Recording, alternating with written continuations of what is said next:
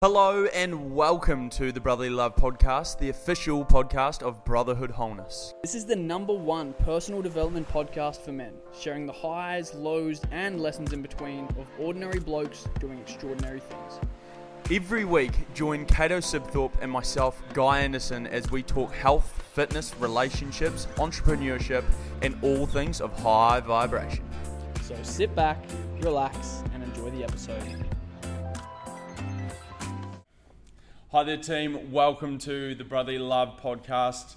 Uh, myself, Guy Anderson. Today's guest, we've got Dale Meyer, and also we'll address the elephant in the room. We've got Cato Sibthorpe, who is now on for the Brotherly Love Podcast.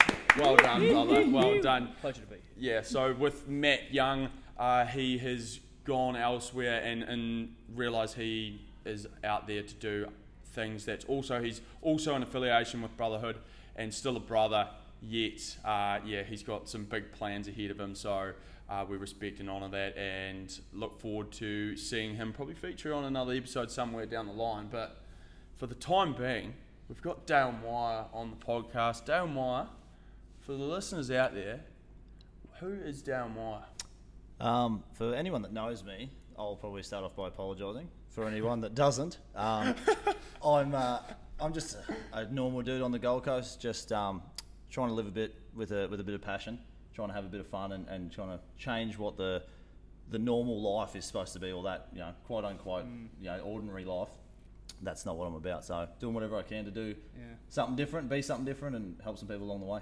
Yeah. Mm, I love that. I, I, I really um, admire Dale because Dale played a massive part in my life, especially when I was getting into business. I remember you, uh, I met you at an event, and um, you know I was looking for a bit of a guidance, I guess, from someone, and you were you were someone in the room that you, you st- and you stick out to me so much because you just look like another guy. Hmm. You know, you expect, and you, you would never have thought it. And w- the story that you told me of how you went from, you know, zero to 100 in really quite a short amount of time was inspiring. And every time I know that I talked with you, I just felt this energy. It was intense, man, and you really inspired me and you helped me put together the Movement Academy and you really were a big part of myself and Guy's journey along with Brotherhood and just your mindset. Um, yeah, it's been it's been really great to soak some of that up. And I know that the audience will get so much out of just listening to your story. And I, I know that you went from pretty much nothing in a pretty short amount of time to having, you know, a five hundred thousand dollar, half a million dollar business in like I'm pretty sure it was about six months. Hey, Yeah, we were, we we're on track to do half a million sales in, in about six months. yeah. Can you sort of hmm, dive into that? Like, so that? that's this is what's perfect about this podcast because the intention is ordinary blokes doing extraordinary Yeah. things. Yep. And so it's like, and that, so when you say that, you just came across as an ordinary bloke. Yet you're doing some fucking extraordinary things, brother. So yeah, yeah, you hmm. wouldn't have picked it. yeah. Yeah, well, I think Bit of your story, bro. Yeah, I think. Well, first of all, I'll just say, like, even just to hear that from anyone, like, that's just humbling. Like, to, Yeah. just just to hear that I've actually helped someone in any way, shape, or form is, is humbling because that's that's really at the end of the day. There's no point do, if you're doing it all for yourself. It, it just can't last. You know, like it just it can't last. There's too much weight on your shoulders. But when you have people around you that you know inspire you and, and you get inspired from, and even the, the brotherhood and everything like that. I remember at um, Q1, you guys. Oh, not Q1. It was um, the casino Yeah. that party at the top of the casino, you boys told Oh, me about yeah, your yeah, thought yeah, for yeah. brotherhood, and I think a lot of men and what what, what it kind of touches on in the way that I kind of did what I did was everyone, every man has that fire, Mm. and it's just a matter of being able to recognize you have it and then being able to use it. A man can do anything. Mm. There's nothing a man can't do. It's just finding that inspiration to go and do it. That's Mm. really the only thing. So that's pretty much where my my story started, and it's funny to even sit on these podcasts and say that I have a story because to me it was just this is what I don't want, this is what I do want. Yeah, I'm gonna go and get it. yeah. But to everyone else, it's a story. So Mm. it pretty much uh, my where it started for me was I was straight out of school, did a, a, an apprenticeship. Well, did an apprenticeship while I was in school, finished it, came out was a tradesman. Yeah. Had a bunch of bad bosses, just terrible, terrible people, like in their own right. But the thing I'd always been taught was that you go to work, you do a good job, you get promoted, then you make money, and you just do that five days a week, and you just mm. shut the fuck up. Mm. Like that's that's the kind of thing. And then being a man was a whole other part of that, and going, if I come home and I go, oh, my boss is a dick and do that, man, stop bitching on. Like that mm. was a whole other part of this thing. So at that time, I wasn't really doing any work on myself or anything like that and figuring out what I wanted. It was just that's what my dad did, that's what my granddad did, that's you know that's what you're supposed to Status do. quo. Yeah. Yeah, hundred percent. And for a lot of that time, so I was a boilermaker and I did night school for engineering, but that's who I was. You know what I'm saying? Yeah. Like, like if someone said, "Oh, you know, You were Dale the Boil, mate. yeah, hundred percent," and that's what I mm. identified as because mm. that's all I knew. You know, that's all you got taught. So, um, probably, I was playing a lot of footy at the time, and that was like a lot of drive and a lot of passion, everything like that went into that area of my life. Looking back at it now, it's more like I didn't really love the game itself. Mm. I love the opportunity the game gave me to see who I could be. That's what I really liked. I liked the competition of, you know, it's you. It's not you versus them. It's you versus you. Hmm. That's what I liked. It, at the time, I was just an AFL fan. I just hmm. loved AFL, hmm. but that's really not what it was. So that's where the drive and everything like that started. And then with having the bad bosses, the bad employees, thinking I was this one thing, I just got real, real fucking sad. Like my life just felt sad. And it wasn't until in 2016, my old man said to me, we both ride Harley Davidsons, we both wanted to go and do the Sturgis bike rally over there. So it's like 200,000 people go to this one town for these two weeks, and it's all Harley Davidsons. My old man said to me, he's like, dude, we should fucking do this. We've been talking about this, we should just do it. Yeah. I said, you know what? Let's fucking go. Let's do it. Got the time off. We flew over there. I took about a month and a half off. We flew over there. Wow. I flew out on a, on a, s- I think it was a, no, I flew out on a Thursday. And we got there jet lagged for the weekend. And then Monday, me and the old boy, are, Where was this? this is in uh, uh, America. Oh, so you went, oh you went to a Yeah. month and a half. Yeah, it was, it was Oh, wow. awesome. That's I've actually got a dedication. tattoo on my foot, Sturgis 2016. the old boy, the old boy's got the same thing on his arm. But um, Harley Davidson. yeah, so we um, we went and did that, and then it rolled around to the Monday. Did you say 2016? Yeah. That's not even that long ago, bro. No, no. So that's where it all started, really. Yeah, that's where it all started. And then um, the Monday rolled around, and we're in a Harley Davidson. Uh, it- my sister lives in Nebraska, so we flew over there, saw her, rented Harleys, and then rode across two states to go and do the do the rally. Yeah. And um, we're in a Harley Davidson factory, and we're renting these Harleys. And I have a look down at my watch, and it says it's a Monday. And I was like, I don't think I've ever felt this good on a Monday. Oh, And then I was like, huh, that's just something interesting. We went along, fucking riding bikes, doing all this shit, seeing just the coolest shit. Look at my watch a couple days later, it's Wednesday, and I'm still happy. And I was like, this doesn't make sense. How can I be happy every day? It's supposed to just be reserved for the weekend. Yeah. wow. And then we go through, we do this whole trip. Me and the old boy, like, we just fucking had a blast. Like, my whole family was there, but hmm. it was really our thing, and we just hmm. had the best time. And for a month and a half, I was consistently happy. There was no hmm. peaks and troughs. There was no Friday fucking ups and Sunday downs. There was, I was just happy. The day we went to the airport to come home, I quit my job. Wow. I didn't even come back and work again. I just, I literally couldn't even fathom that for the last 10 years of my life, I didn't know I could be consistently happy. And I didn't even really ha know how fucking sad I was. That, that was the thing. That's the thing, right? Yeah, so just because it's so normal, you know, like your environment just becomes, it's so normal. Mm. So, yeah, I quit my job at the airport as we got on the plane to come home. Got home, bought a van, built a van, lived in the van for a year, and just went and did some dumb shit. Took, I, I probably took three or four years off work. I had a bunch of savings because I just, Wow. I, I, what I did was I played footy and I worked. So the weekdays were Yeah, working and yeah. the weekends were football. So I didn't spend no money. Wow. Had a bunch of money saved up, and I just thought I'm just going to go and see some shit, do some shit, and find out who I am. And that's where really it all started. Like it was all That was before the whole business and everything. That was, yeah, yeah. So right. I, I found out a lot about myself as a person, and um, and there's so much like there's so much to unpack, in, just in that because when you look back at it logically, you talk about you're born, you hang out with your family till you're 18. If you move out, you're probably going to move out with friends. If you don't have a girlfriend, if you have a girlfriend, you're going to move out with her. yeah. From zero to 22, you don't have any time alone. You don't have any time alone. You're Mm. either living with someone. Very rarely you'll move Yeah. out by yourself Mm. you're always around other people, which means their opinions, their environments, their like everything, their experiences is all Mm. kind of rubs off on you. Yeah. And it wasn't until I went to America where I had saved the money and I had Yeah. done everything that I Mm. needed to do to be there. Mm. And if I said to anyone, "Hey, I'm going to go and do this," Yeah. it wasn't like, "Oh well, no, no, you're going to hang out with the family." They were like, Mm. "Well, shit, you're a grown man, and yeah, you can go and do that." Mm. So then I started doing that stuff. Come home, jumped in the van, did it, doing what I wanted to do every day. No compromise, no Yeah. someone going, "Oh no, I don't really want to do that." Oh no, the weather's not great. It was just whatever I wanted to do all the time. Yeah. Right. And then I actually started to realize that a lot of the things that I grew up with, and a lot of the pe- like even the people I hung out with and stuff like that, didn't actually agree with a lot of the things that I thought I was. Mm. And then that's when the House of Cards fell over, and I was just like, shit, who who actually am I, and what am I actually made of? And that is such a big wake up call, you know, for so many people, especially like if you've only ever done one thing and Mm. lived one way your whole life, that's all you ever know. And you see people doing all these exciting other things, and you think, well, I can't do that because I've never done that. Mm. Yeah, I've yeah. never felt that. I've never experienced that. Yeah. And until you have that hit yourself, like it had to take you a month and a half off to go to America to experience a Monday Mm. That you could probably say that Monday changed your life. Best Monday of my life. Yeah. Still to this day, best Monday of my life. It was it was fantastic. Oh. And you're 100 percent right.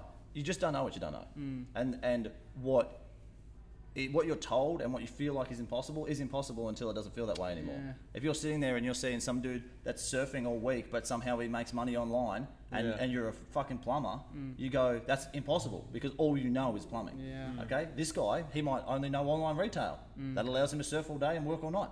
Whatever it is, Mm. you just don't know what you don't know when you get trapped in that cycle of this is who I am and this is what I do, you don't try new shit. And when you don't try new shit, you don't figure anything out. Wow. So that's re- really where it all started. Then I came across a, a friend of mine. We stopped playing footy, and a friend of mine said, "Hey, have you ever heard of free diving?" And I said, "No, what the fuck's that?" And he said, uh, "You're pretty much scuba, but with no air." And I was like, "That sounds terrifying." He's like, "Yeah, man, we should do it." I said, "That sounds great. Let's go." so we started doing that, and we started. We did a um, like a little kind of breathwork course and learned all about how it works and all that kind of stuff.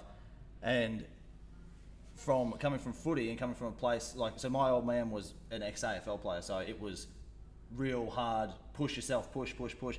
Then I went into this other sport now, which I tried to push and push and push, mm. but that's when you start talking about having blackouts and you know you start doing damage to yourself and all that kind of stuff. Mm. This sport was actually in reverse. This was actually calm yourself down. If you want to go further, Surrender. yeah, calm yourself down, let everything else go rather than trying to push your body and push your mind and all that kind of stuff. It was actually about knowing who you are. Mm. So then we got into that, and I was like, well, this is a whole another ball game, but I wanted to be good at it. So I was like, I have to do the homework. And then naturally, meditation comes in. Uh, not so much breath work at that point, breath work came in a lot later, but a lot of meditation, um, a lot of just, um, I guess it is kind of breath work, CO2 cycles and stuff like that. A lot of that stuff come in, and as I tried to calm my mind, and when I got back in the water and was going down to you know 10, 15 meters depth, and that urge in my head said, "All right, now like push now, like we have to get past this."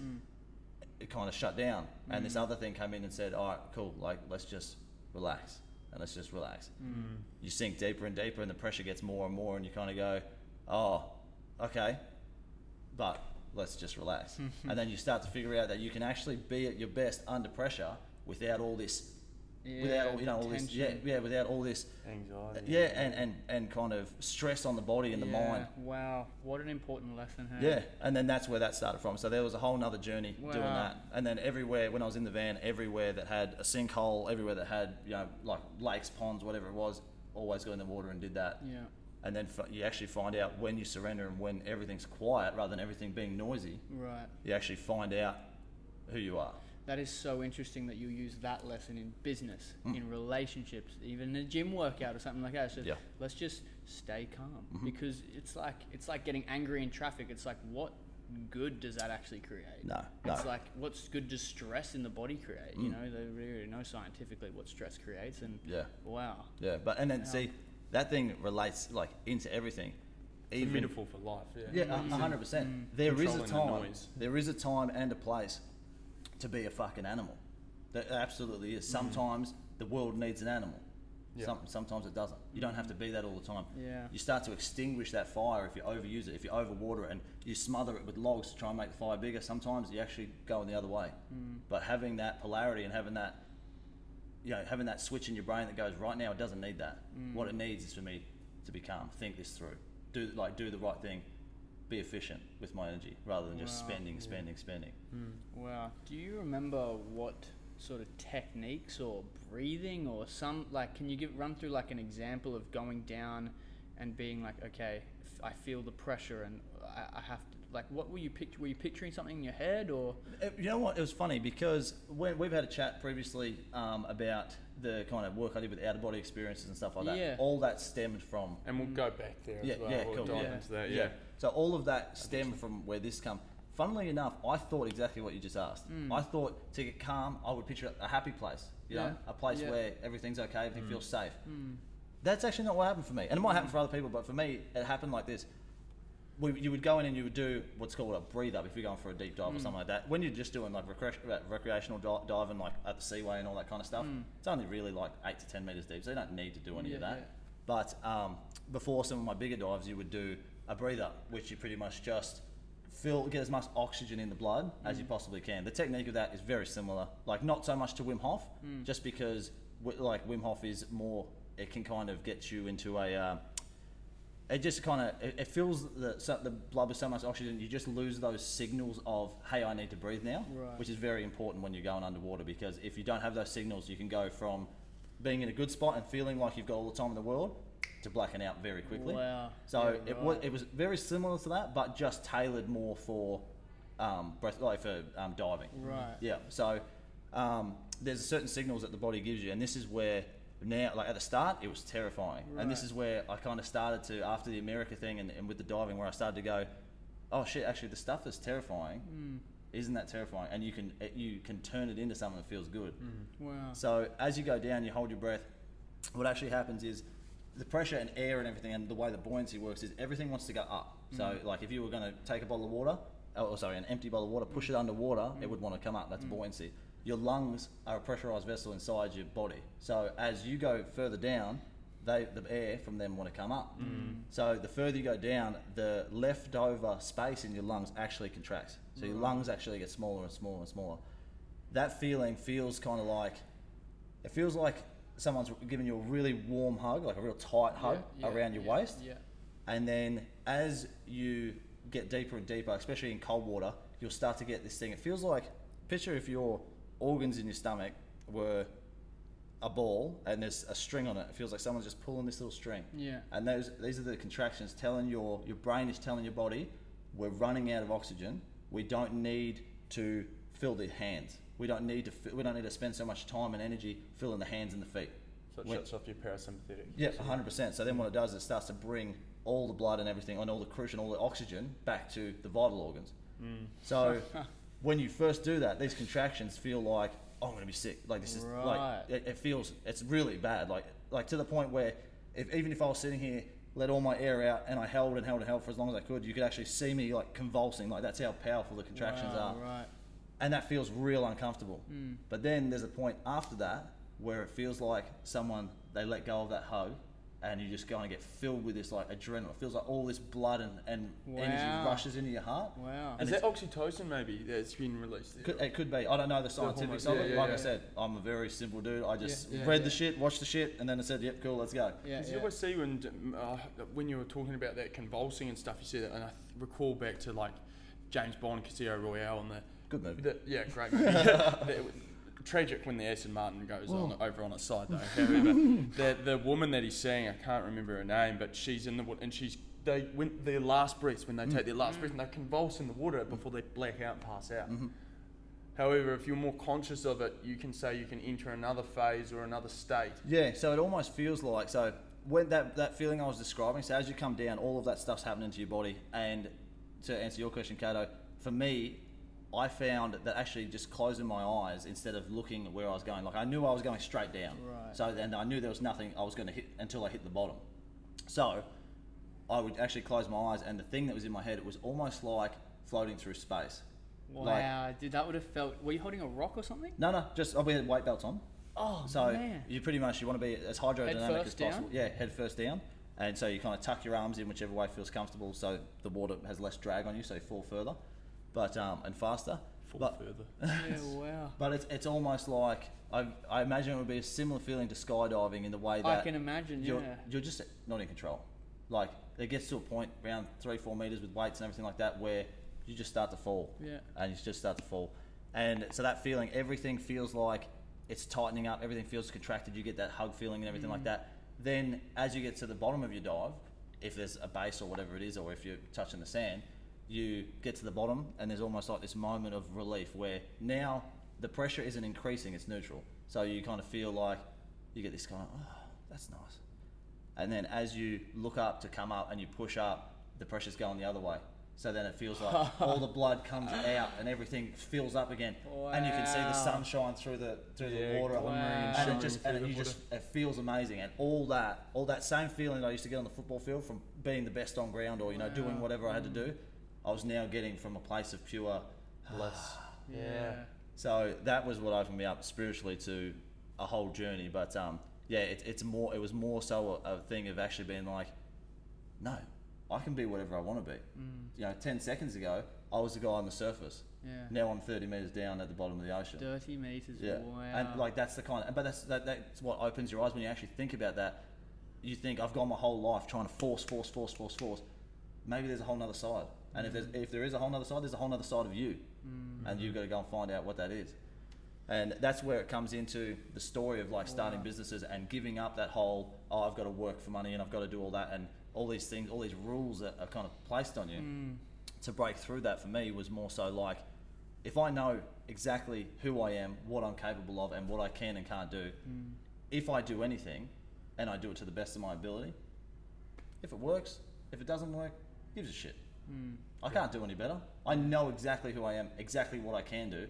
If I do it and I do it with fucking no holds barred, Yeah, even if it goes tits up, hmm. cool man. I can't do any better than that. yeah. totally. Yeah, in five years, I might be a better person and I might be able to try it again. But until then, cool. I don't have to live with no hmm. regret. It's like ultimate forgiveness of yourself because you know what you can and can't do. So why would you judge yourself? For Yeah, it? and hundred percent of that is forgiving yourself before you start. Mm.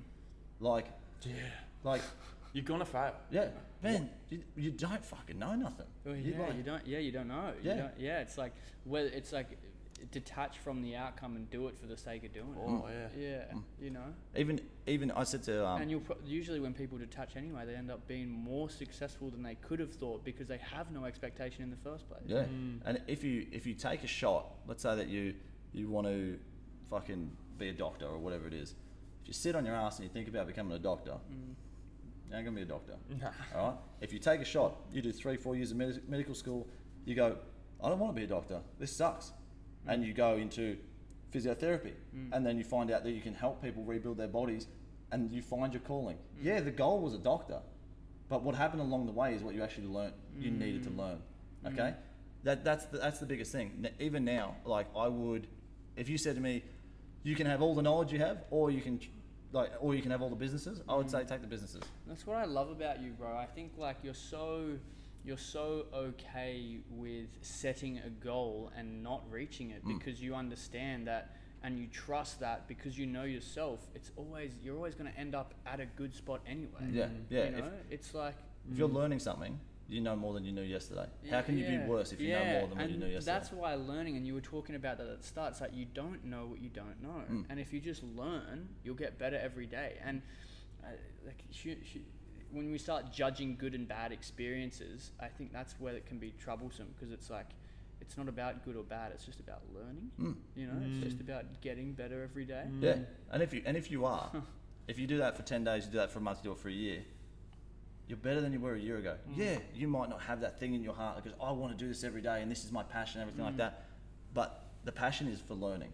The mm. passion is be, for becoming better because sometimes there's things that are outside of your control that can ruin your confidence. They can do all sorts of stuff. The economy, whatever it is, shit happens. Shit happens. It's still the world. The world still spins. Yeah. So if you're doing that, if the thing that drives you is the journey, then the destination is irrelevant.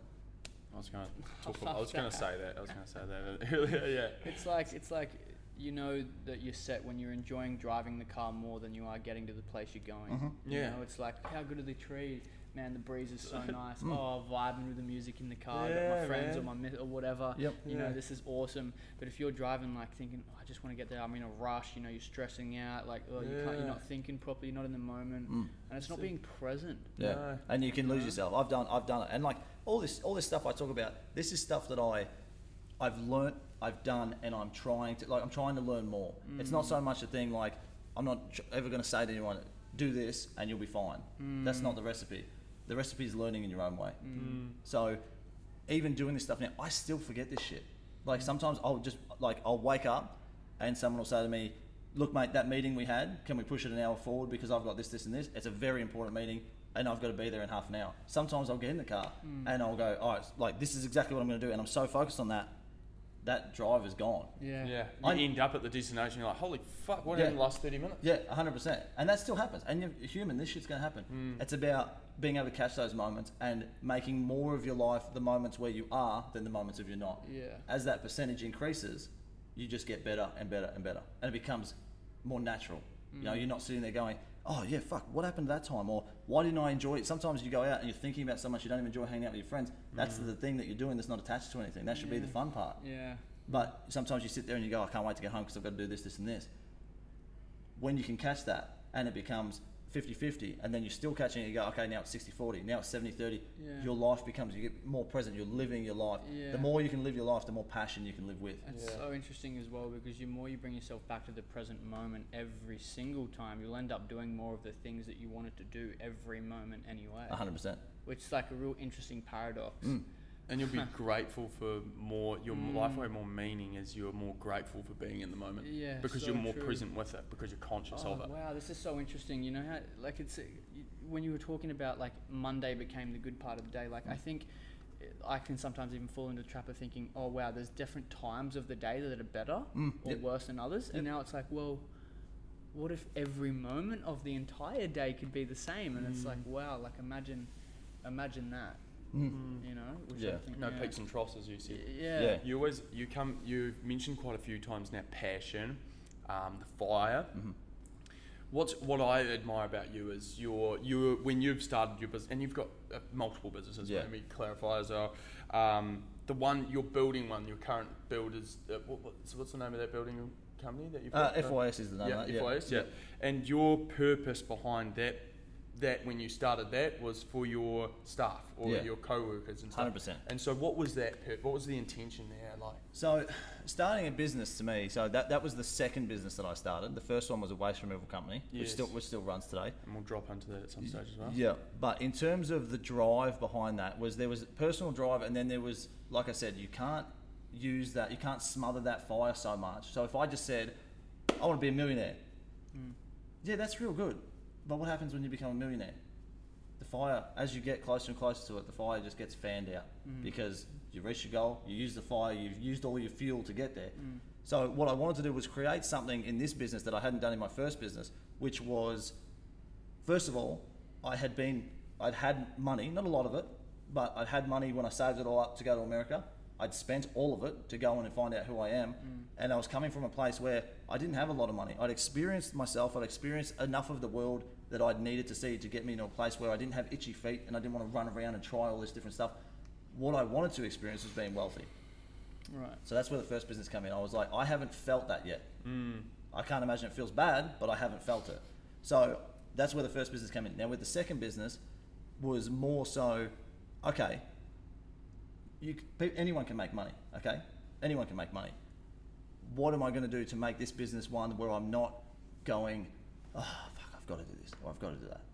It was more so making it, starting a business where I could if affect other people in a way that didn't require me to go to reach into their souls and go, "Who are you?" and try and wake them up or anything like that. Mm-hmm. It was something that people live with every day. Mm. When I started taking people on that business, and I ran that business for the first eight months by myself and did all the work myself until I got injured, and then I needed to bring people on, which wasn't something I was really anticipating, but I had to do it like overnight, pretty much. Mm. The thing was, I worked for 10 years feeling like shit every day and not even knowing it. Mm. So, my drive behind that business when we started bringing people in was I want them to feel valued. I want them to feel good. I want them to know exactly what they're doing. I don't want them to feel like idiots. I want them to look forward to going to work. Mm. And then, if I can bring one person, five people, 10 people, 30 people, whatever it is, and those people aren't hating Mondays, mm. cool. Yeah. Cool. I don't have to shake them and wake them up and say, "What you like? What are you doing? You should be doing this." Mm. Man, they're, they're on their own journeys. What I can do is provide the, the stability of their life, the part they go to every day, I can make that a good place to be instead of a bad place to be. What an amazing intention for Yeah. any business owner if you can start your business with the intention for everyone to come to work loving work, Yeah. to enjoy it. Yeah, Yeah. And because how much better are they going to perform for you?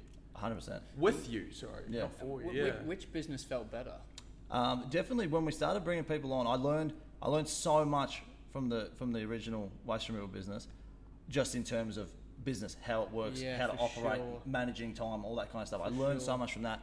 But in all honesty, the second business, when we brought people on and my decisions were, I was accountable Yeah. for their feeling, how they Yeah, felt. yeah. Everything that I did was for the team. Yeah. That feels better. Right. That feels better. I, I, I really want to jump in because I know there'll be a lot of listeners here who potentially never started a business and I want to, and I think it is an amazing way to develop yourself and learn about business and relationships and how to manage so much more than just yourself. You really are taking responsibility for a lot more of life when you start a business and I would your your story of your your waste removal business is incredible and your work ethic and how you turned up and showed up in that business I I think is so important such a crucial story. Would you be able to dive in of how that started how it progressed and how it became what it is now?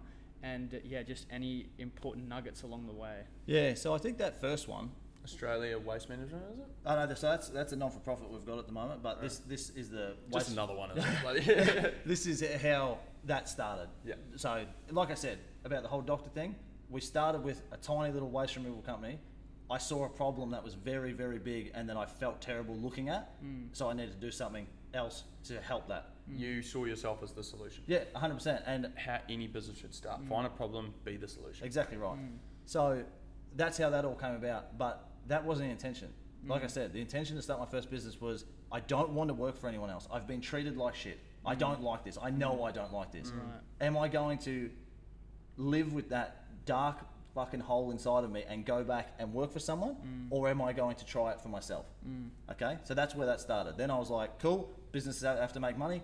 I'll have some of that. Sounds pretty good that's where that started from, and it led me down a pathway where I was like, there are more problems than the one I'm solving now, Mm, and that's where that doctor becoming a physio, finding their their life passion. Yeah, you didn't get to the end goal, but you found out so much more that you didn't know before that goal could happen. So that first one started it by myself. It actually started. I was building my girlfriend's parents' deck. Okay, so they, they asked me. I I just come back from living in the van, um, and they asked. Actually, no, sorry. I was up still up north. I was in far north Queensland, and they called me and they said, "Look, Dale, we want you to build us a deck because we know how good you are, like what you'll do. Um, so, would you be interested if we paid for you to come back down and everything like that to come and build us the deck? And I was like, oh, yeah, cool, I'll go and do that. Sounds, sounds sweet. So I tripped back down, started building this deck, and um, as I was building it, they had a really narrow kind of side access. So everything had to be brought in by hand, and they had no front garden at all. Like there was nowhere to put a, a skip bin or anything like that. So as I'm you- as I've got materials, you know, waste and everything like that, and I need to get rid of it, I had to get people. I had to get these what's called a kanga bag, where you fill it up and people come and pick it up. You buy it from Bunnings, and then you mm. call them when it's full. They come and pick it up. The drama was the little bit of grass that they did had that was dead. Mm. So then I had to put it on the driveway, but then they couldn't get in, in and out of the garage. And I was like, this is a fucking nightmare. All I want to do is keep working, but I have to deal with this waste over and over mm, again. So then I was like, what do I need to do to solve that? Uh, I said, actually, I ended up saying, how good would it be if I could just call a number, they rock up, they load it up, and I keep working, and then they just piss off. Mm. And then as soon as I finished the deck, I took the money I made from the deck and I started that business because it was a problem that I actually had, and there was 50 people in the street that had exactly the same problem with their contractors. Mm. The grass is dead. Fucking, they can't park in the garage. They can't move their cars. Whatever it is, there's a problem I could actually see was happening. And I thought, you know what? I'm just going to go and do it. I'm just mm. going to go and do it. And then when I started doing it, I, I realized what I didn't know was how to get people talking about it, how to market it, all that kind of stuff. I didn't even have Facebook at the time. I don't use social media for anything. Mm. Didn't have a website, nothing like that. So I was like, I just need to get out there and do it and learn what the people want, what they mm. need. Mm. So um, I Sometimes if you want something done, you got to do it yourself. Yeah, You know 100%. I- And you've gotta get just out there. Listening to this is like y- you. There's literally you are the absolute embodiment of get the fuck out of your own way and do it. Yeah, mm. hundred percent, Oh. hundred percent. And the thing was, more so than anything, it was just go, making that decision and going, okay, I don't know this. this is scary. Yeah, I could go back and work for someone and guarantee myself a bit of coin, mm. but I don't want to do that. Mm. If you go in and do something that you don't want to do every day, man, the Mondays are going to feel like shit. Yeah, the Tuesdays and Wednesdays are going to feel like shit. You don't want to be there. You know, there's more to life. You're probably thinking that in your head when you go to work. Why am I doing this? There's so much more to life. Mm. That's the feeling I didn't want again. I was so, I'd been so badly damaged from what I hated about it. I couldn't even stomach the thought of going and doing it for one more day. I just would, I wouldn't mm. survive. Mm. So, I can relate to that. Yeah, 100%. Yeah. yeah. and I think a lot of people can. I think a lot of people get stuck in that and they think that that's the only way. So that fuel, and, and I don't regret the 10 years that I spent. I don't regret the bad bosses and everything like that because Yeah. That fuel that I was talking about that goes on the fire, as soon as I committed to myself that I was going to do it, mm-hmm. it was not an option that it would fail. Mm. Okay? There'd be failures along the way, absolutely. But it was going to succeed mm-hmm. or I was going to be in a box in the ground. That's mm-hmm. literally the mindset. I could not go back and work for someone. I, I, I could I'd rather live in a skip under a fucking overpass than go back and work for someone. That's where I started from. Mm. And that's what drove it. So mm. every day I would go out, I'd be handing out flyers, I'd be talking to people, ev- anyone that would listen to me, I would talk to them about what I was doing. Hey, I'd, I'd get them to know. It's like a lot of people think starting a business, especially your first business, a lot of people forget that there is a lot of sentiment behind that. Mm. If you're out there, just like you went in the park when you and I had a chat, yeah. go in and talk to people and be like, hey guys, this is my first business. I'm trying to get it off the ground. Have a look at my flight. Tell me what you think. Tell me if you're interested. Tell me if you know anything. Talking to these people, these people feel something for you. If these people are looking for something in the Movement Academy, or they wanted to try parkour, or they wanted to learn how to backflip or anything like that, do you think they're going to go on Google and get a good feeling about, oh yeah, I'll go to this High Flyers Academy? No. Or the guy in the park that says, this is my first business, whatever you need, I'll do it. Sentimental Yeah. value, eh? Yeah. So that's where you can start to build your brand by actually telling people that this is my first business, this is what I'm doing. If you need anything, you just call me.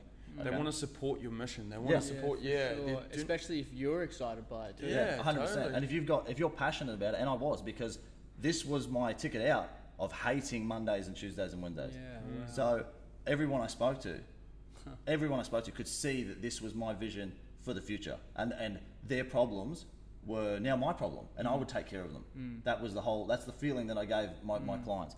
So as word started to spread, we got more and more jobs. There was this beautiful old lady that called me up. She had like four concrete footings that they they'd taken a deck out of her backyard for her, and she had, they just didn't take this concrete footings. She called me and she said, "Hey, how much would it cost to get rid of these footings?" and she's like a 75 year old lady living by herself and i was like i'll just take them like i don't give a shit like who else is going to come over here and take them i don't want your money Yeah. And i said i'll be there at 7.15 and she said okay cool like i'll have some money for you i got there at 7.15 knocked on the door I said, "Where are they?" She said, "This is what I got to do." I said, "Fantastic, I'll take care of it." She asked me about the business, asked me about me. I told her. I loaded them up. I said, "I don't want your money.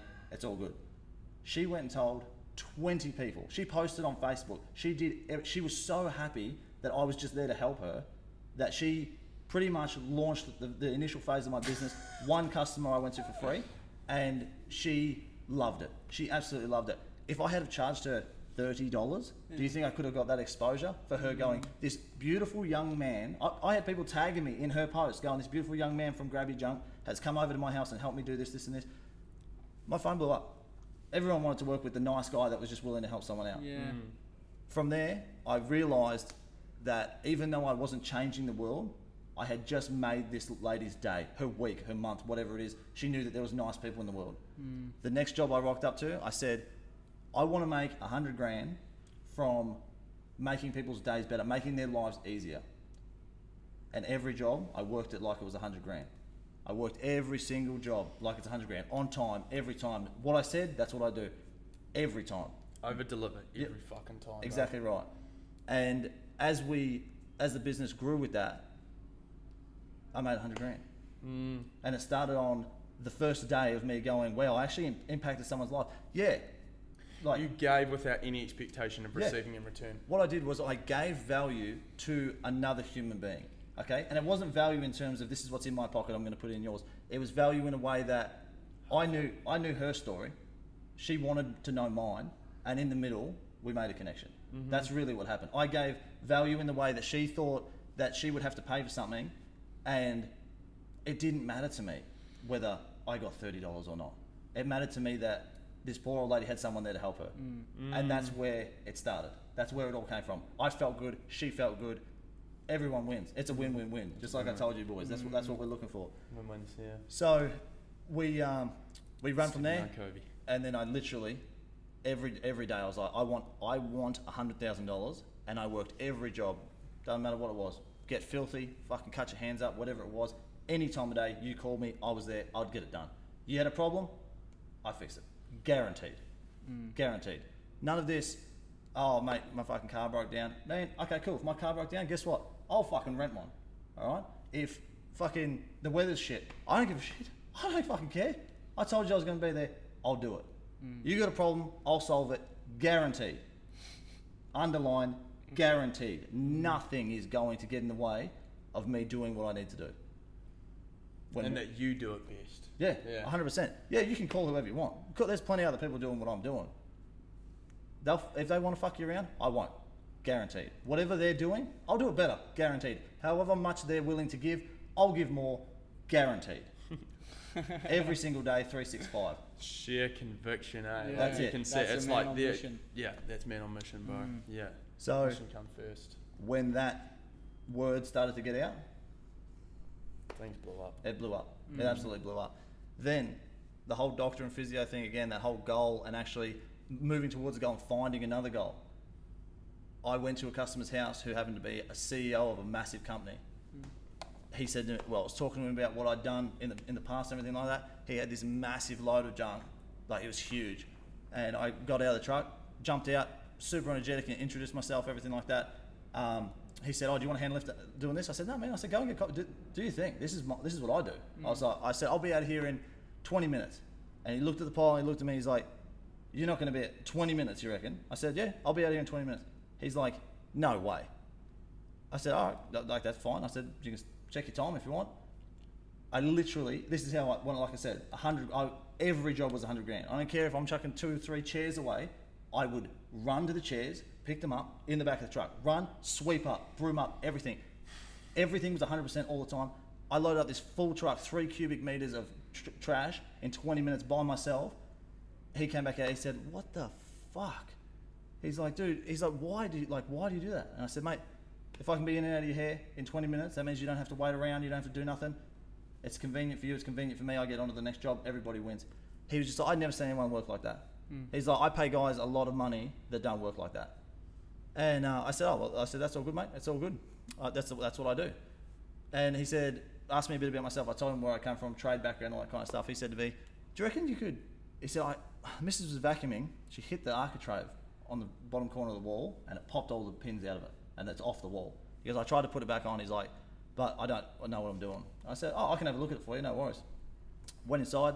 I said, and he's got new pins and everything like that. I said, "Oh man, all you've done is you've just gone through the Gyprock. Like you're not you're not actually hitting the, the bottom plate of the wall. You're just hitting it too high." So that's all good. I'll grab some tools and I'll fix it for you. Popped it in. He goes, "You're pretty handy, eh?" I said, "I know a little bit about a little bit." He said, "I'm going to send you an email with what we need for a handyman. Um, if you if you reckon you can do it, can you just send through all your business details and that, and well, like, we'll just get you on the books." I said, "Yeah, cool, no worries." He said, "Do you have a handyman business?" I said, "No." I said, "But I'll have one by this afternoon." and registered the business, registered everything like that, insured, ready to rock and roll. He sent me the email that night at 8:30 the next morning. I was on site. The mm. second business started from going to a junk job that I'd started six months, eight months previously, from just being there adding value. Now that's FYS. That's the construction thing we run, booked Wow. out till June Yeah. How many employees? 30. Yeah, I I I believe this is it come. I wrote the other day about uh, I to do this role for apply for this role for a young entrepreneur thing, and they asked what are your three critical steps for starting a business or something like this. The first one was passion. Mm-hmm. You talked about your passion that you were like that lights your fire. You know this is the, you know this is what the problem that you see and you are the solution. You mm. believe that wholeheartedly. You can see it when you're talking about I am there, guaranteed. Blah blah. Next thing is the intention. The intention for you was hundred thousand dollars every job. Intention. I'm I am treating this as hundred thousand dollars. The third one skips my mind, but I want to come to um, the third one skips my mind, but I want to come to Is it um, integrity? Uh, yeah, what was it around that? But yeah, I guess I was staying like with it, with the intention of staying out the job. Like you got to go, you got to have the intention that you know you're going to be in this, it's going to fail, and you've got to have enough integrity to go over and keep overcoming those mm. hurdles. Yep. Uh, but another thing that I've noticed is with with business is when you start with the intention of like, oh, was, this is the third one as your flagship product. Start small. Mm. Don't think of this big over. That was exactly it. Third one was start small, but most importantly, start. Mm. And it can just be as simple as one thing. And because what it does is you just concentrate all your effort and attention on that. And like you said, receive feedback from mm. people about that one product. Make that product fucking epic. Mm. Make it the best thing because then that your raving fans are going to build up mm-hmm. and then suddenly you can start implementing giving more products that are going to help your client base. Mm. Uh, also what it did was now suddenly your um, bare necessities have been met and your circle of influence is expanded. Mm-hmm. So now you're starting to receive new opportunities new opportunities that just came in through your flagship product Yep. and then now suddenly you've got tangents and now you've got multiple businesses and Yeah. it's uh, that yeah i think there's so many important lessons in the way i was just like adding them up with what i wrote for this thing i was like oh it makes sense Yeah. it's just And the good thing about that is you and I talk what a couple of months apart from Yep. having a conversation. You're on one side of the coast writing that. I'm on this other side of the coast doing that.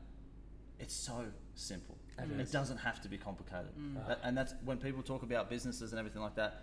They, people, I mean, just the shit that you hear when you've never done it before that terrifies you, and then looking into it from the actual business perspective, yeah, it's technically true, but it's so wrong how Mm. it's understood.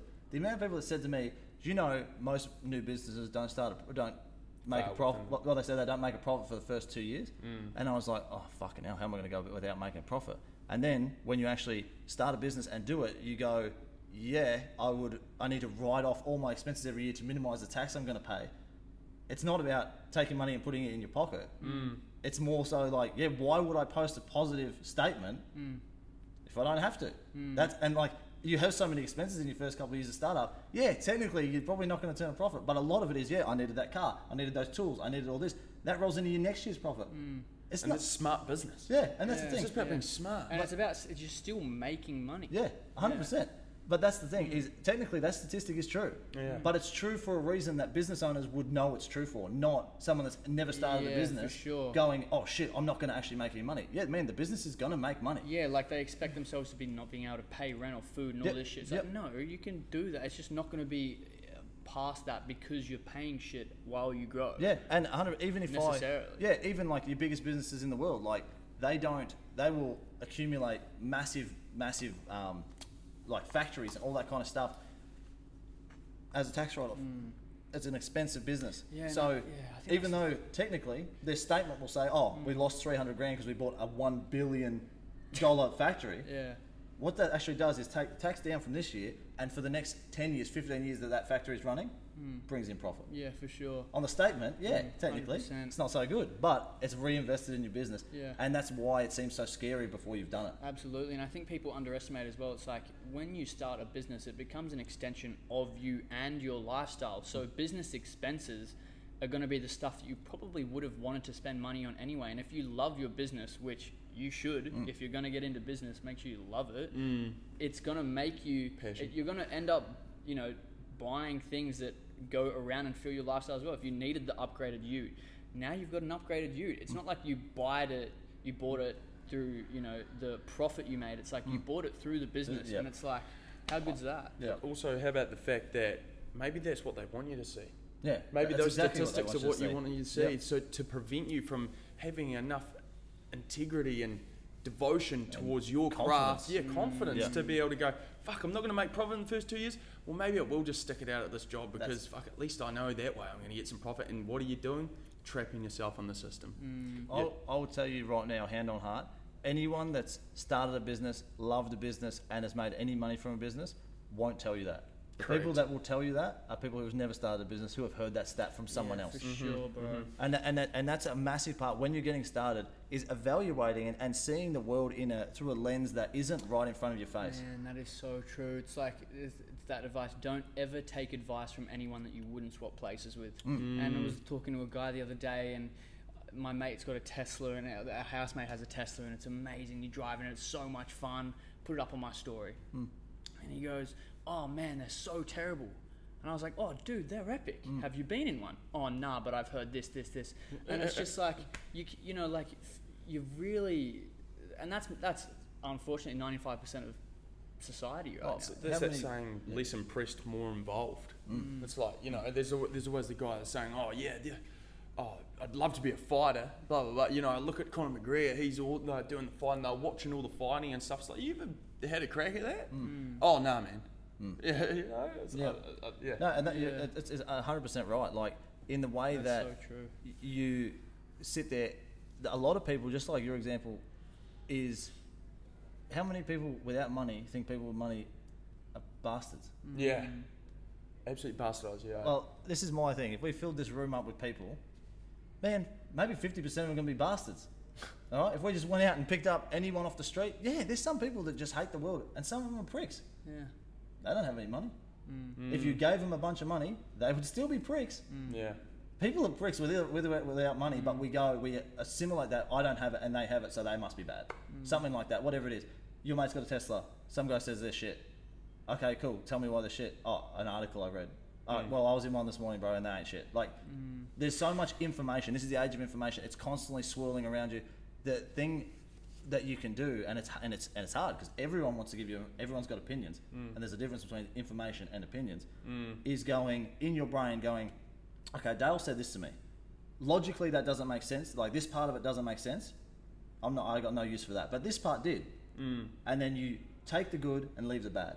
In every conversation, there's good and bad. People's experiences, who they know, who they grew up around, everything like that is going to come into the conversations you have. If you start to look at the stuff they're telling you and going, that doesn't apply to me. I don't believe that at all. That's in the bad pile. Mm. This, okay, there's something there. I can work with that. I'm going to take that. They're not doing anything wrong. They're giving mm. you what they think is right. Absolutely. But if whether it's right for you is a completely different thing. Mm. So you can decipher all of that and go, I'll take the bad. That so leave the bad, take the good. And that, that's really and this all this information is just sorting through it rather than going, I read that article about a Tesla. Filtering They're stuff. shit. Mm. Yeah, there's um, there's those guys out there. Don't take advice. Don't take criticism from someone you wouldn't take advice from. Mm-hmm. Mm. Yep. I want to diverse though. You have you earlier you mentioned in the chat about uh, uh, your out of body experiences and stuff. Mhm. Please just enlighten us with that. I reckon they're magical stories. Yeah, Um, so a bit of context. Yeah, please. We met with Dale at um, our house one time a, a while ago, actually, and I think the conversation was again centered around, you know, how did you, how did your mind become the way it is? Hmm. You know, I think you've got a very powerful mindset around business and moving, and there's very, you'll notice when you listen to Dale, there's very little uh, blocks or limiting beliefs that you Mm. have. And I remember you were saying, look, actually, there was a few, wouldn't even call them dreams, out of body experiences that showed me certain aspects of my life. And I even believe some of it had to do with football or something like that. Mm. And yeah, I would love to sort of share that with the audience. Yeah. So for, before I answer the question, the thing you touched on about like the limiting beliefs and everything like that, I think that, and and a lot of it came from those out of body experiences and the Mm. spiritual journey that I've been on. But I think more so than anything, we all have these kind of rules Mm. about what's possible, what's not possible, what we're able to do, what we're not able to do. The real goal here, through anything, is whatever you're doing, is be the creator of those rules Mm. choose what you're allowed to do, what you're not allowed to do. Who put those rules on you? Like, was it society? Was it what's expected of you? Was it your parents? Whatever it was. If you make the rules, you can do whatever the fuck you want. Mm. Like, there's no reason to feel like I can't start a trillion dollar company if I made the rules.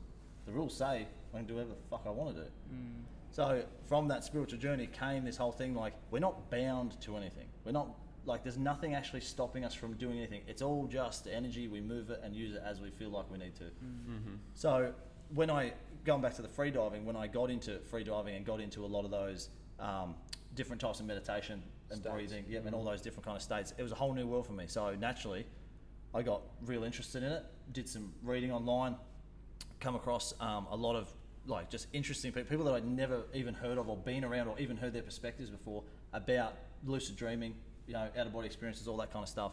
So the I, I, I believed after reading it what it was, I believed I'd had a lucid dream before.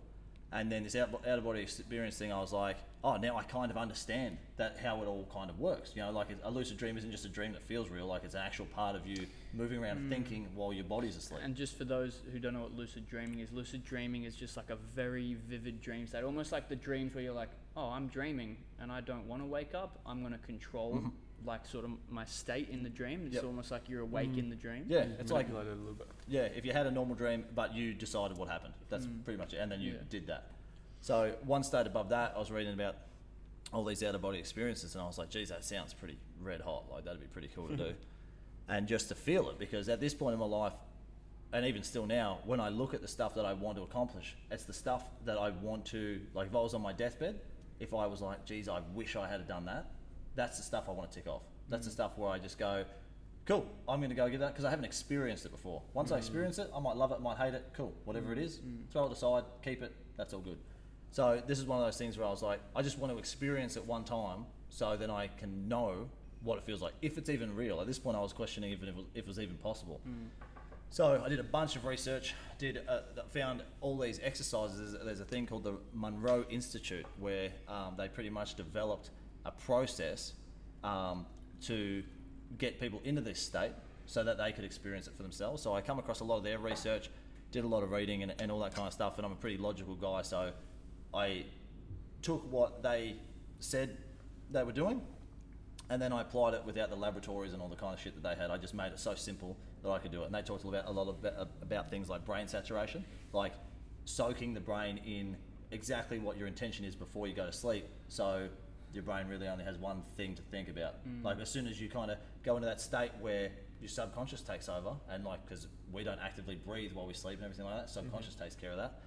That's when your brain's saturated with this thing, makes it possible. So How did you how did you saturate your brain? So for me, it was before I was going to go and, and, and try and have an out of body experience, I would do, I would write down in a notebook, I am having an out of body experience. I, a thousand times, however many pages I could do before my hand cramped up. Mm. Write that. I would read about it two, three hours before I went to bed.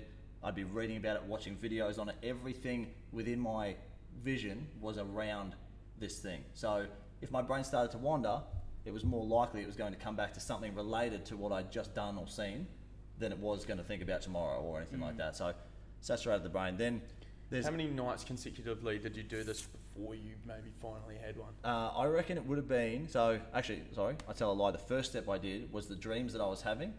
As soon as I would wake up, I would write them down, every single detail. That was crucial. That was absolutely crucial. That's the first exercise I started doing because to get every detail of your dreams, and even now, this is, we're talking four years ago, five Even years if ago. it was midnight. Yeah, as soon as I wake up, lamp on, write it down, or even on your phone, write it down. Every single detail. I've, I even five years on, I can still tell you the dreams as I saw them five Yeah, years ago. wow. That's the state that you need to be into because the hardest part about doing it is the three stages: dreaming, lucid dreaming, and then you're kind of out of body. Is that if you can't catch yourself and go, okay, this is where I am, and you can't look at the details of a dream and, and go, all right, cool, I'm getting there. You know, your, your mind actually stays active mm. while your body's asleep. Mm. You can't, if you can't make that separation, it's very hard to do. So the first thing was nailing the dreams, getting them down to the detail. If there was a button on someone's green sweater, talk about the button, every detail that you can get down. I did that for about a month. All right, and then to, to, to the point where I would wake up from a dream and you go, oh, I had the weirdest dream, but I can't remember it.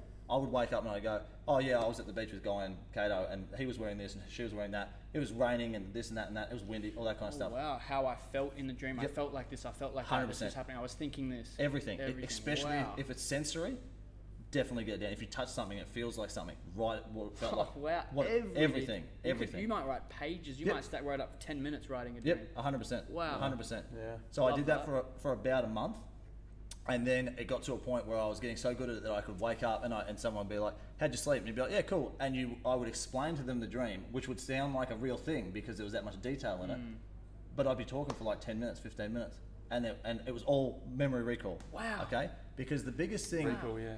the biggest thing about having an out of body experience, or even a lucid dream, or anything that you're trying Oh, to bro, experience, This is you practicing your memory. 100%. You know what I mean? Because how often do training we in it, life? yeah. How often do we in life are not conscious of things that? Ha- oh, we'll just uh, don't worry about that. Don't worry about that. Don't worry about Yeah, that. And bro. you're just like, no, I will pay attention to every fucking thing, and that's how you show up in your life. Mm. Well, the thing is, off the back of that practice, when everyone says to me about what I do in business and in my life, you're so OCD, detail oriented. Yeah. It's the details that matter. Yeah. It's the details It that is. are the difference between how It you do is. something and how I do something. Okay, How I you do can- one thing is how you do everything. Yeah. So I can, I can, we can do something exactly the same way, Yeah. and you might go, "Oh yeah, it's okay that that nut isn't the same as that nut," Mm. but I'll see that and go, "That is critical that that is fixed." Mm. Yeah, the thing's still the same, but someone's going to look at mine and go, "Every detail is perfect," and look at yours and go, "Oh, it's it's good." That's the difference. Good enough Yeah. versus perfect. Yeah. So Ah. details, details, details. What happens is you guys have actually probably had some sort of lucid dream or out of body experience or something like that. Absolutely. The drama is, is when you wake up from a dream and you can't remember it, there's a reason you can't remember it. If you have an out of body experience and you can't remember it, you're probably you're just not going to remember it. The reason I can remember the out of body experiences I had is because of the work I did for that month previous. So you might have an out of body experience tonight and wake up and go, "Oh, I had a really weird dream and it felt like you know, I was flying and shit. But yeah, no, I don't know. Could have been an out of body experience, but you can't recall the details and what it felt like and where you were and what decisions you made. So it just fades into the distance. It just fades into you know it goes out of your memory. So that was the first thing. That was the most crucial thing. Then from there, a lot of brain saturation, everything like that. Then you start to get into um, when you're actually going to bed, what you're doing, or what, not even going to bed. I, I read somewhere, and it seemed to have some sort of logical sense with magnetism and, and everything like that. That the first time it happened, and like I said, I was desperate, so I was trying everything. It said to lay with your head facing north, so I laid in my bed with my head facing north. Fucks me if it made a difference or not, but it worked, so I just whatever. So Go with it. yeah, just went with it. So, and um, so as you start to lay down, you start to you breathe, you go, you meditate. You're pretty much meditating. You're calming all the noise down. You're getting rid of all the noise, all the thoughts. You're trying to become completely thoughtless. Mm. Then there becomes a shift. That might take for, for me in the first instances. That might take an hour. Mm. Okay, so it's all about patience and practice. Then you get to a point where you start to meditate. and You get in a state where everything's clear. Then the next step of that is actually separating the body falling asleep and keeping the logical part of your brain awake.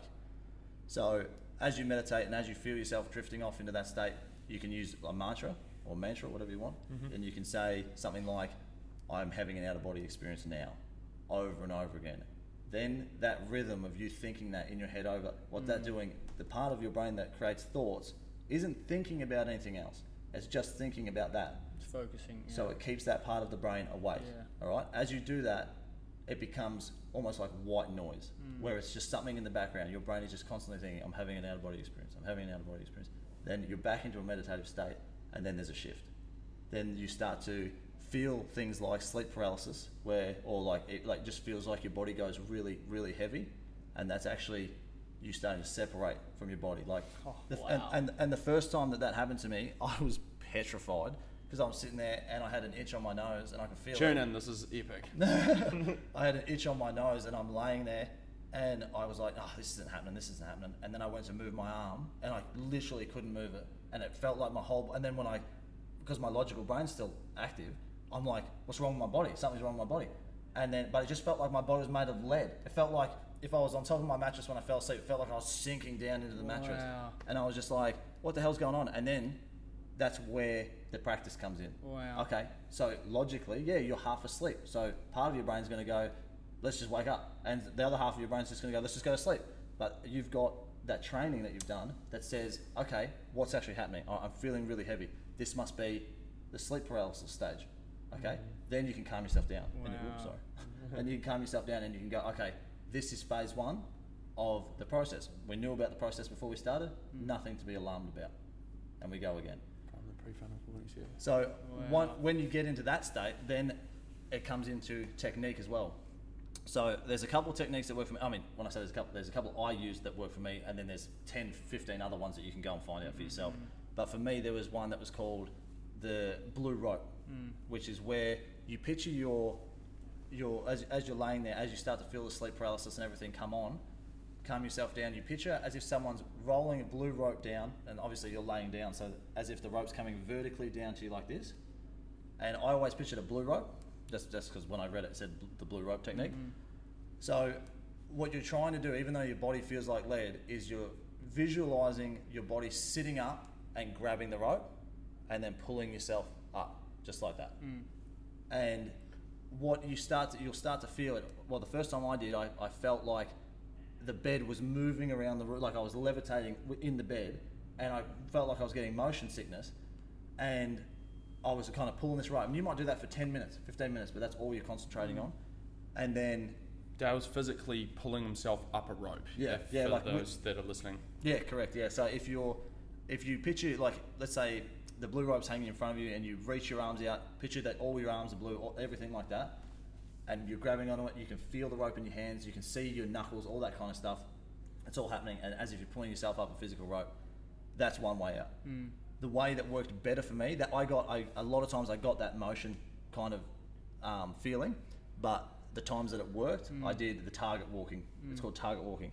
So what you do is uh, as a part of your training, you might go, you might get up out of your bed, notice every detail about the room, think about it all, picture it, walk out of your room, picture everything, walk out onto the street, picture everything, every stop sign, every light, every tree, you picture everything, and then you do that walk for five, ten nights in a row with every little bit of detail. Then when you're in that state where the body's gone heavy and you, you feel like, yep, okay, I'm ready, I'm in paralysis, I'm ready to go, you picture yourself sitting up out of your bed and doing that exact walk and picture every little detail about every little thing. And I found myself, I went from my bed to there. And then all of a sudden, I Oh, was wow. down the street looking at my car. I used to park my car down the street, down the street looking at the number plate of my car, and I was there.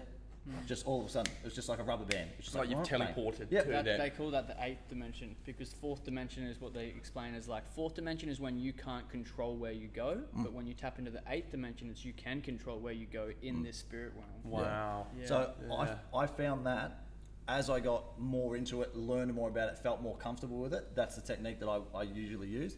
The first two or three times I used the rope technique, and the first time I did it, I had all those sensations of the bed moving. I felt like I was levitating, felt sick, all these kind of things, and I was like, "This is strange." We're back, and I'm still pulling myself up the rope, and I'm trying to calm my mind. We realise calm my body we're extending everything this that. podcast a little And bit longer than the ordinary one.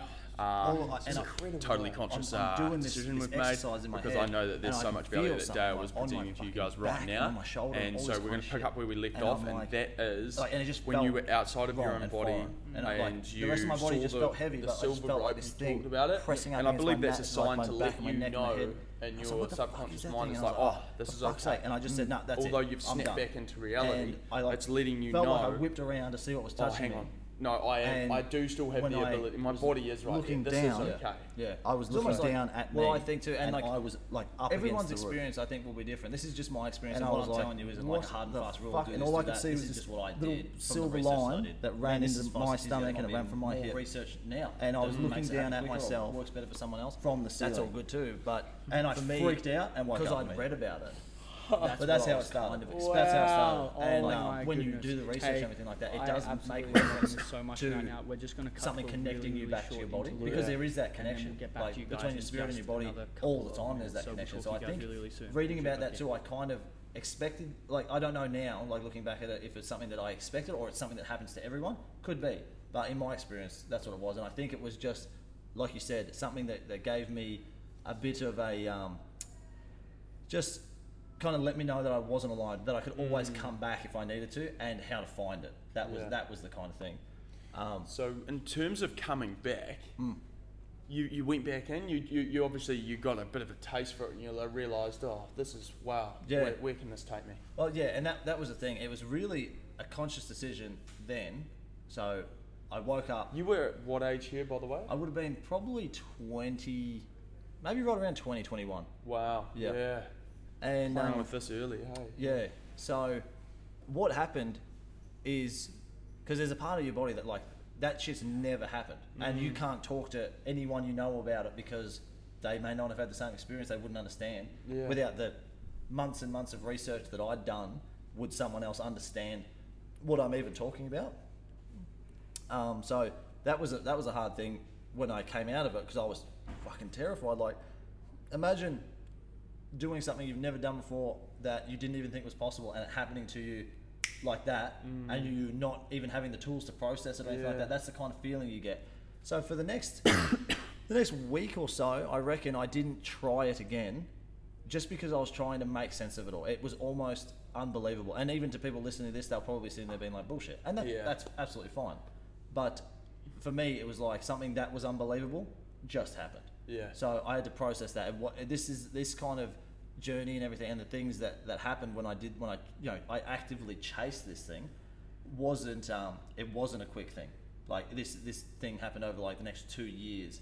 Like it wasn't like oh the next night I just went and did it. It was more so having to come to terms with what was happening and how it was affecting my life.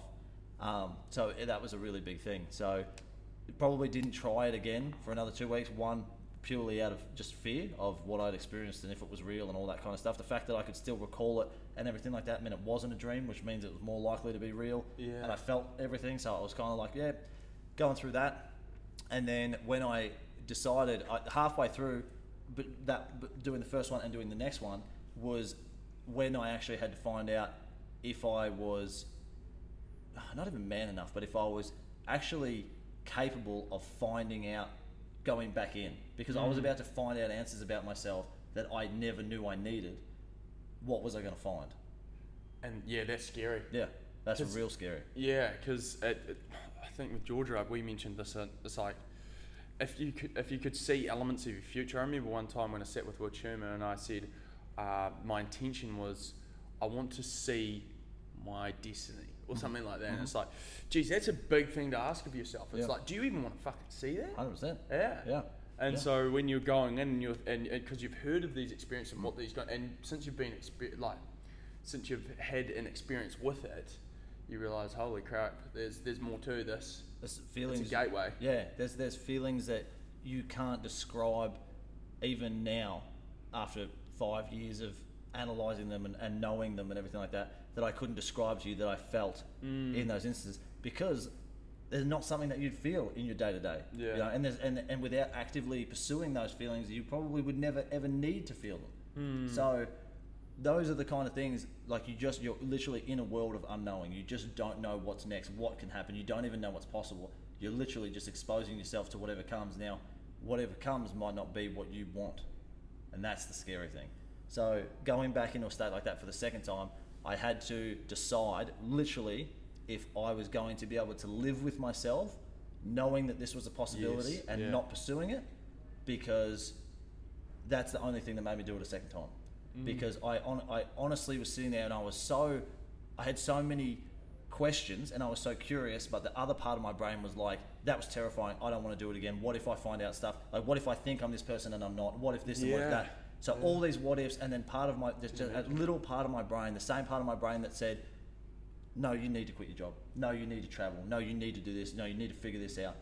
That little part of my brain was going, but will you be able to live with yourself knowing you didn't have the courage to try it again? Yeah. And that was really the biggest thing for me was, like, I want to be courageous. The only way to prove that you're courageous is to do courageous things. So for me, the ultimate test, and it wasn't like courageous, like, you know, fucking trying to push someone's pram out of the way on the road or anything like that. It was completely internal. Yeah. And that's the most scary shit because Absolutely. there's no one, there's nothing, no one to blame. There's no existential circumstance where you can go, oh yeah, but the weather was shit. Mm. You have nothing to put anything on but yourself. A lot of people won't like that baggage, Mm. and it won't be right for them. But for the for those of you that that get to that crossroads and can go, no, I won't be able to live with myself.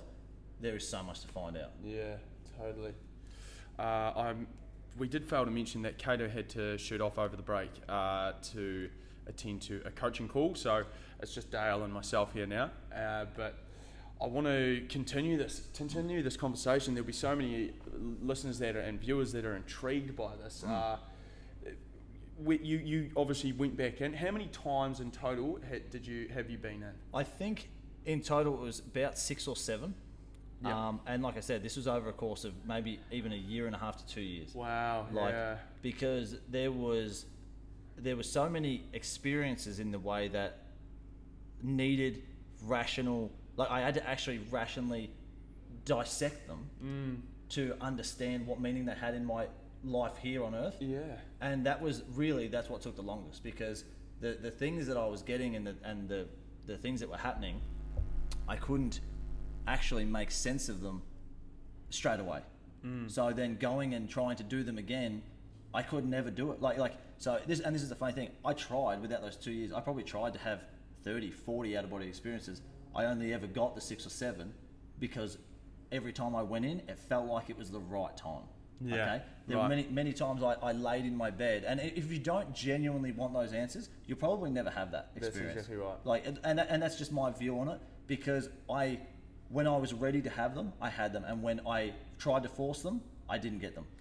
That's and I think that's uh, Cato talked about this on the podcast that we did with him, and it was like, if when you manifest, it's like you, if you really if you really believed that you wanted that flash ass car, you would have it. Hmm. You would have that car, but it's the there's a part of yourself that tells you, oh, I'm not ready, yet, or I need to I need to do more work in order hmm. to feel like I deserve it. Yep. So yeah, when you're dropping in uh, to these to these lucid dreams and you're you're you are going in with a more pure intention of this is what I would like to know. This is my listening to my inner guidance, mm. and it's t- it's allowing me to step in. It's it, I'm ready to know.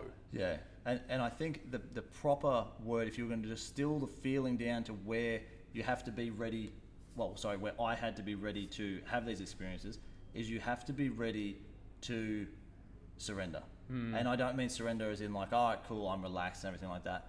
I mean like to the point where if I didn't know these answers, I would rather be dead. Yeah, That's the kind of surrender. Like Wow. literally letting every part of yourself go your ego what you think what you know you have to remove yourself from that completely to actually have to allow yourself to have that experience when you strip yourself away like that it's almost like standing naked and and having nothing to you know comfort you or support you or anything like that you're literally the rawest version and that's really hard to get into you, you honestly have to want that information to be able to get it, or I did anyway. So when I did these things and I was laying in bed and I was thinking, yeah, I want I want the answers to what I learned last time, or I want to know why I had mm. to learn that. That they're the times where I never got it. Yeah, yeah. It was actually when I had rationalized them, felt them, and experienced them in my real life themselves, and I went in with no expectation. Yeah. Is when I got what I needed, not what I wanted, but what I needed next. And that was that. That was the really the biggest thing is understanding that this isn't something you can have. I'm sure people out there that are more naturally suited to this thing will have more out of body experiences than me, and they may not all be like, this is what's going on in your life. This is who you are. They all might not be that spiritual and that deep. They might just be a thing that happens to them when they dream. Yeah. So it's different for everyone. But for me, every time I went in, it was a new life lesson and something else to Unravel. yeah unravel and perceive something in a whole different way. Wow. Yeah. Yeah. Let's um fast track a few uh, monumental sort of uh, lucid dreams that you entered. So I remember when you uh, spoke with us about this, your first sort of incidents with this, and when we first sort of started learning about it, uh, you talked about your sister, and she was over in France, Uh, Canada, she was. Canada. Yep, yep. Apologies. Yeah. So just um yeah, just touch on that for the audience. Uh, I thought it was absolutely fascinating. Yeah. So when um, so my at the at the time um, when my sister was overseas, I was probably this is probably my third third out of body Experience? experience. Yeah, where it actually this is where it kind of solidified to me that it was a real thing, even here, rather than being you know in a different dimension or whatever it was. So my sister was traveling the world at the minute, and I hadn't spoken to her for maybe two or three months, and uh, my mum was getting into meditation, and we were kind of discussing all that kind of stuff as well. And I hadn't spoken to my sister for a while, and I went out to see my mum in the morning. We were talking about meditation. I told her that I'd you know been doing all this kind of stuff, and the out of body experience I had the night before was me at like I just I kind of I was doing the target walking, and then I just appeared at this like vineyard, and there was a, a bedroom with a set of red curtains and all this kind of tapestry around the the um, the window and balcony and everything like that, and I can still picture it so vividly. and my sister, who I I'm very very close with, like she's like one of my best friends. I hadn't spoken to her in so long. I'd been thinking about her subconsciously. How long? Uh, I probably, probably for a month, I'd been actively being like, oh, I have to call Kelly, like I have to talk to her, see where she's at, and do all this kind So of you stuff. hadn't you hadn't spoken to her in over a month. Oh, two months, I reckon I hadn't Two spoken months. to her. Yeah. And I didn't know where she was or what she was doing, and she'd been away for two years at this point. Wow. Yeah. And um, I, s- I kept saying to myself, oh, fuck, I've got to get on to Kelly, like I've got to speak to her. So anyway, I had this out of body experience, and I thought to myself, oh, that's just so weird that I would just end up at this random vineyard, this, this, and this, and, and kind of see all these details and pay attention to all these details. And inside the room was my sister. And I was like, what the fuck is this?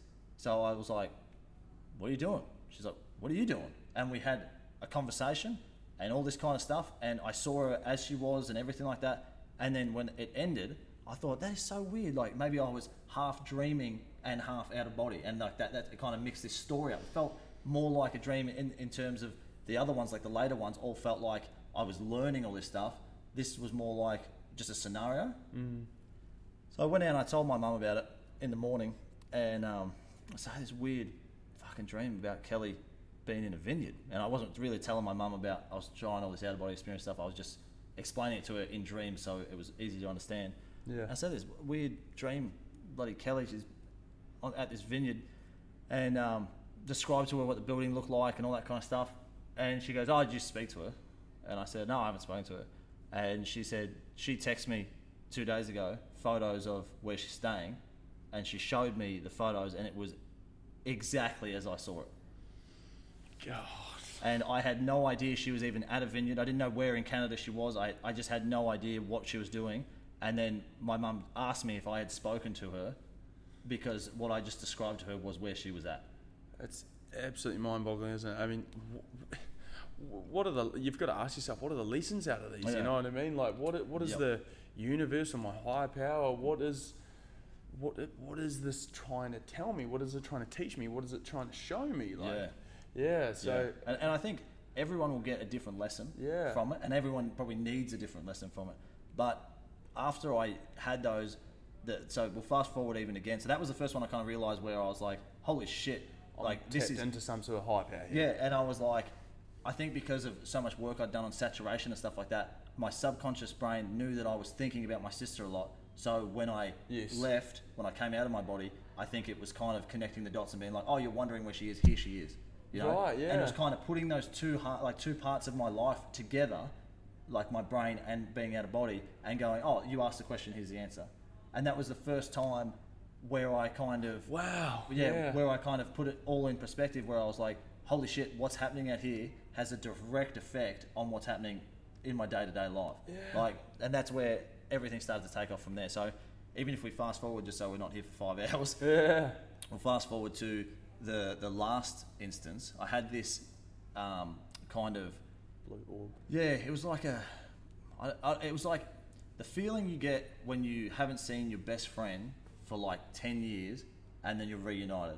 That's the feeling I had of this little blue orb that would float around with me and kind of guide me and, and stuff like that. It would talk in English, but it wouldn't talk. It was just an orb, and that taught me a lot of lessons about that, about how everything worked outside of our normal, you know, three dimensions. So we got to a point where he, where I was asking him questions about why I was actually, why I have, felt the need to keep coming back Mm. instead of living my life down there, mm. while I was coming up here to, to talk to him and learn more lessons. And the way it kind of came across to me was that Earth is, this is where we come from, and Earth is an experience that we choose. Um, and where we were having these conversations in space or time or wherever you want to, you know, wherever you can grab onto to understand it, mm. was that there was no good, there was no bad, there was no, there's, there was, there's just a feeling of everything's okay all the time. Didn't feel like anything could go wrong. Didn't feel like there like I didn't I didn't have to be scared or I didn't have to be anxious. I didn't have to be anything. You could just be as you are all the time, and nothing outside of that could affect it. It's a weird concept. No, it sounds like a place of pure love or bliss or something. Pretty yeah. much, yeah. Pretty much, I would I would describe the feeling of being there as a feeling of bliss. Yeah. Wow. Now, when I asked these questions and we're trying to get these answers of why I keep coming back out here, he was kind of like, well, this is where you're from. Okay, like this is where, and I say he, but it was just, Yeah. pa- it, it was probably part of me. Do you know what? It sounds like the blue orb may have been your consciousness. Yeah. It may have been your conscious. Exactly Yeah. right. So I'm having this conversation. I'm saying, well, why do I keep coming out here? He says because on Earth it's an experience where you can f- you can feel and learn how to physically move energy, and to experience the difference between two things. So you're always in the middle, and there's one thing either side of you. Just like right now, like we could be sitting here, we could be mm. cold or hot. Mm. Okay, and there's a medium. Yeah. Then if you go outside, you could be happy or sad.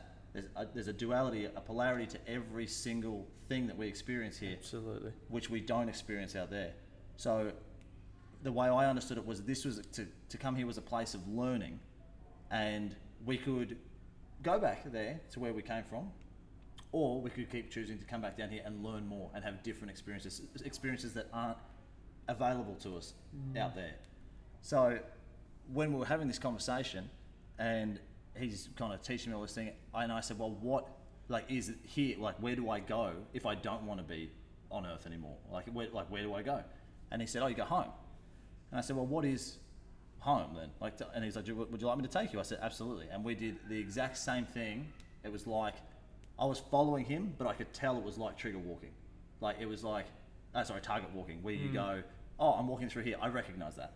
And we kind of did this thing, and then all of a sudden we were there and it was like this. This is where the the it gets hard to describe now because it was like when I got there, it was like being reunited with myself. It was like it wasn't a matter of me going, "Oh, are we here?" It was like, "No, no, you're home." Like, yeah, it uh, like even to try and describe it in an Yeah, audio medium is so it's so hard. It's a like picture the most intense and pure love you've ever felt, but as you walked into your house and you just said, "Oh, like this is where I'm meant to be. This is where I came from." You Feel the most safe. You Yep. can let Yep. down your guards. Yep. Yeah. That's what it felt like as soon as I entered, and I was like, I didn't. He didn't have to say anything. I didn't have, have to ask. I knew I was home, and everything was perfect. Everything was perfect. There was like, it was just like this fucking. It was just I can't describe it any better than perfect. I think that's pure enlightenment. Mm. Uh, that is just being so enlightened, which Yeah. is the highest vibrational frequency, and Yeah, that was what you may have been experiencing. Yeah, yeah, and it could have been, and it was just like nothing was wrong at all. Everything, everything that I encountered, everything that I saw, it was just like the most perfect thing. Like, it, mm. like it was like you know how here we can like anything that's kind of man-made, it can be beautiful, but it's also je- detrimental. Like if we want to build this beautiful statue, we have to take stuff from the mm. earth. We have to do this and that. It was a world where none of that mattered. Like there was mm. no to build something up was no to take something else. It was just there and just perfect, and everything was designed to work perfectly in harmony. That's what it was. It was harmony, Yeah. just pure harmony. Yeah. And I was there for a little while, and I said to him, I said to him, I said, "What? Why would I ever leave this place? Like this feels fantastic." And he said back to me, "Because you would never learn anything. Everything being perfect all the time, you don't It's have going to get boring. yeah? He was like, you don't have to learn anything. He's like, that's why we leave. We leave because if everything's perfect all the time, then all of a sudden polarity and duality feel exciting because it's different. It's a change. He's like, and we go to the have these experiences all over the place all the time, so we can learn more about what we actually are, who our creator is, and if we are the creator ourselves. Mm. And yeah, so the, the biggest thing for that, that was the last one I had. He posed some questions to me there that I still don't have the answers for. That I couldn't. And this is how many years ago now? This is probably five years ago, Yeah. six years ago. And if I tried to, and I've tried many times to go back and ask what I'm looking for, hmm. so I can get back out there and learn more, it's just not there yet. I'm just not there yet. I haven't learned what I have to learn to go back. I've tried to have out of body experiences since, and I'm just not. I know. I know in my heart that I'm not there yet. I haven't learnt Yeah. what I need to know to go back there. Wow. But from all of that, looking back at it, was I know that I know now, and there's a difference between thinking something, believing something, and then actually knowing it. Like I know now that no matter what happens to my body, there will always be another part of me that goes on. Yes. Because I've been, I've looked at my body while I'm not in it. Yeah. And to know that means that I don't really have to be afraid of drowning when I go free driving, free diving, or you know, if I want to experience something new and it's going to cause me a lot of pain or maybe financial grief or whatever it is. These are all just feelings that I came here to feel. Yes. They're not necessarily good or bad because out there they don't mean anything. Mm. But here I came there to feel. I came there to feel them. So denying myself the opportunity to feel all of them means I'm not learning. Yeah. And in all of that, not being afraid to die, not being afraid to try something that could kill me or anything like that, I know what goes on beyond this. And knowing that is what started to shape my life in a way that all these rules are bullshit. Everything's everything's a bullshit. game. Yeah, everything's bullshit. You're here to feel shit and to learn. That's really it. Yeah. And now that I know that, man, I'll start. I'll do whatever I want. I'll start a business. I'll travel. I'll do it. Like it doesn't Yeah, matter. yeah. None of it actually matters. What matters is knowing that what you've come here to do, you've done. Mm. And that takes a lot of stress off you in the day to day instead of going, oh, I lost 30 grand on that business deal or this or that. Yeah, cool, man. You're probably going to feel like shit. You lost 30 grand. But it's a feeling you came here to feel. It wouldn't, you wouldn't have that feeling if you weren't supposed to feel it. Mm. That opens your, the rest of your life up to do whatever you want to do. Because whatever you do, you'll have a feeling. And that's exactly what you're meant to feel. So that's where all of that, you know, questioning what I've been taught, questioning if I could start a business, questioning all that, that's where a lot of that trust came from, is knowing that I don't, that there is no, no bars on me. There's nothing holding me to where I am right now. Because I can go somewhere else tonight and none of this even be relevant. Mm. So it just opens your whole life up. The perspective of what happens here on earth is completely different now to what it was before. And that's why I think it is such a powerful tool in the way of getting to know yourself like that because I know now I can do anything. Mm. Like if- I can see that when Yeah. you say that. When you when everything you say with sheer conviction is because you've removed the element of fear or doubt. Mm-hmm. Oh, you! I tell you what, I have never felt fear on this earth like I felt it the first time I realised I was out of body. Yeah. And if I know that that's the most powerful form of feel that I could ever feel or have ever experienced to this point, everything else ain't so bad. Yeah, exactly. It's expanded your threshold. yeah, exactly right. Everything else ain't so bad. So I think that if you can experience or if it interests you, you should it, you should look into it. Where would you suggest? Because this is going to come. I usually say, uh, "What's your favourite book?" But if we can go, any recommendations on if someone is looking into potentially having an out of body experience Yeah, and I- I- do it with caution. Yeah, I would definitely, I would definitely just get on the internet and learn about what it is first. Yeah. Okay. There's no need to rush out and buy books on guys that have done hundreds or thousands of them or anything like that. I would get on and find out what it is and what it is for you. Hmm. Because you can read books on this stuff. Even when I when I first started, I was reading books on it and everything like that, but I didn't understand what I would actually use it for. So the books meant nothing. The books are just a story of a person that's done it. Hmm. Find out what it is, find out if it's something you would like to try, and then if you go further into that, like any work done from the Mon- Monroe Institute or anything like that, is going to give you the stats and figures on what is actually happening with waves in your brain and all sorts of stuff like that. What But was it again? The Monroe. What? Monroe Institute. The Yeah, Monroe So if you just Google Monroe Institute, it'll it'll come up there, and then you can go through their website and they tell you about all the studies and everything like that. Mm. But that's for someone that's really gone. I'm very interested in this. I want to learn the science behind it Right. because understanding is everything. Yeah. But a lot of people will read the description of it on Google and go, Nah, I don't want to do that. Yeah. And if that's what it's like, then I, I just Good say, yeah, do your own do your own research. It's going to be right for some people. It might not be right for you now. It might be right for you in five years. That's why going and buying these books and all that kind of stuff isn't really going to help you. Mm. You really need to find out exactly what it is, and if you're interested in trying it before you go out and spend your money and all that kind of stuff. Yeah. Do your own due diligence. Do due diligence. Yeah, yeah. Yeah. Um, okay, and then one last thing we always ask for our guests at the end as well is, what's the quote you live by? Uh, the quote I live by is "Be better than you were yesterday," and it's I like it because it's simple. Um, when I was in a time that I didn't know what I was capable of or anything like that, that is how I started, and that's how I'll finish until the day I die. If I'm better than I was yesterday, then in a year, a week, whatever it is, whatever the time difference, I'll be better than I was that period ago. You're always moving forward. You, I love that. I love that. And you said that you were unavailable on socials, but maybe if they, if people, the listeners did want to connect with you in some way, Mm. is there any possibility of doing that, or? Um, I don't even know how they would, to be Yeah, honest, right, yeah. because like I don't have any Instagram or Facebook or anything like that. But I'll tell you what they can do maybe is they can reach out to us here at Brotherhood Mm. and then uh, we can potentially put you in contact with Dale. if yeah, yeah, that sounds good. yeah. Let's go with that.